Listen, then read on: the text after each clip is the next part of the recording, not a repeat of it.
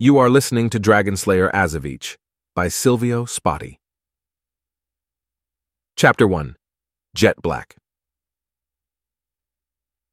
Part 2 The train's roar and the clatter of wheels grew louder with each passing moment.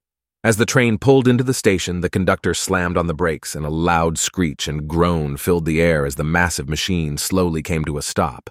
Steam billowed, obscuring the surroundings. Figures emerged from the freight cars, their faces filled with anxiety as they searched for their loved ones.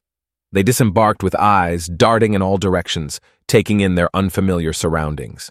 Is this the place? What a dump! A boy exclaimed loudly to his mother. Shush, show some respect to the locals. This is your new home, young man. The woman in uniform scolded, dragging the boy along. Sorry, he mumbled. Marcus observed the impolite boy with relief, realizing he wasn't the one he had been expecting. Mr. Jonas, today a young boy is coming to live in our home, Marcus said with a smile. Rana is preparing a special dinner for the occasion. Jonas rolled his eyes, his patience tested by the constant influx of newcomers. Of course, Mr. Abbey, and I know better than anyone about your wife's excitement for this event, Jonas replied, unconsciously twirling his long white whiskers.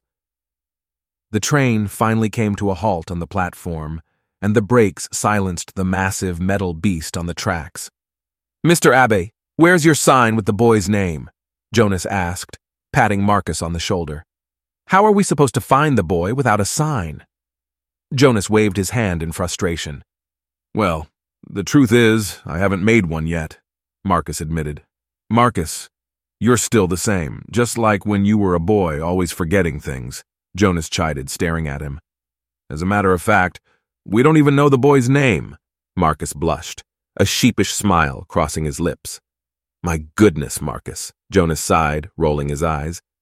I have the list here on my clipboard, and it says Azeviche, a peculiar name for a boy. Do you still think I should retire, Marcus?